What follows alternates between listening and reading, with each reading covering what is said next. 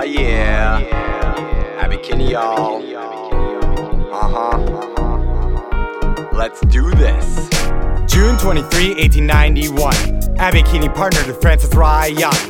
Purchased one and a half miles of beachfront property, developing the Ocean Park community. Carl Huntington ran the Southern Pacific Railroad. He fought hard to have Abbot's project slowed. Huntington denied rail service to Kinney, so Abbot worked a deal with the Santa Fe Company. 1898, Ocean Park thrived. Sadly, same year, Abbot's partner died. Francis Ryan's widow would suit remarry, forcing Abbot's partnership with Thomas Dudley. Two partners often disagreed, so Dudley sold his shares to a party of three.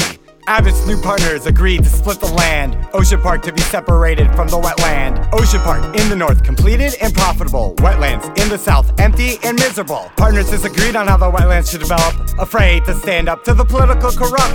Invested in a casino, now close to bankrupt. Abbot Kinney had enough. He said, go home or shut up. Let's flip the coin then.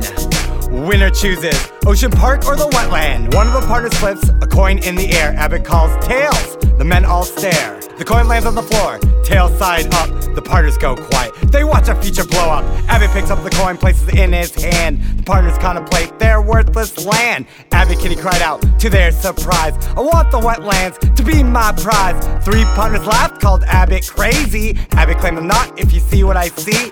Truth is, you three are super lazy. You can have Ocean Park, history remember me. The seemingly worthless salty marsh wetland will go on to be the site of the promised land. Abbot Kinney envisioned a canal city, Venice of America, something pretty.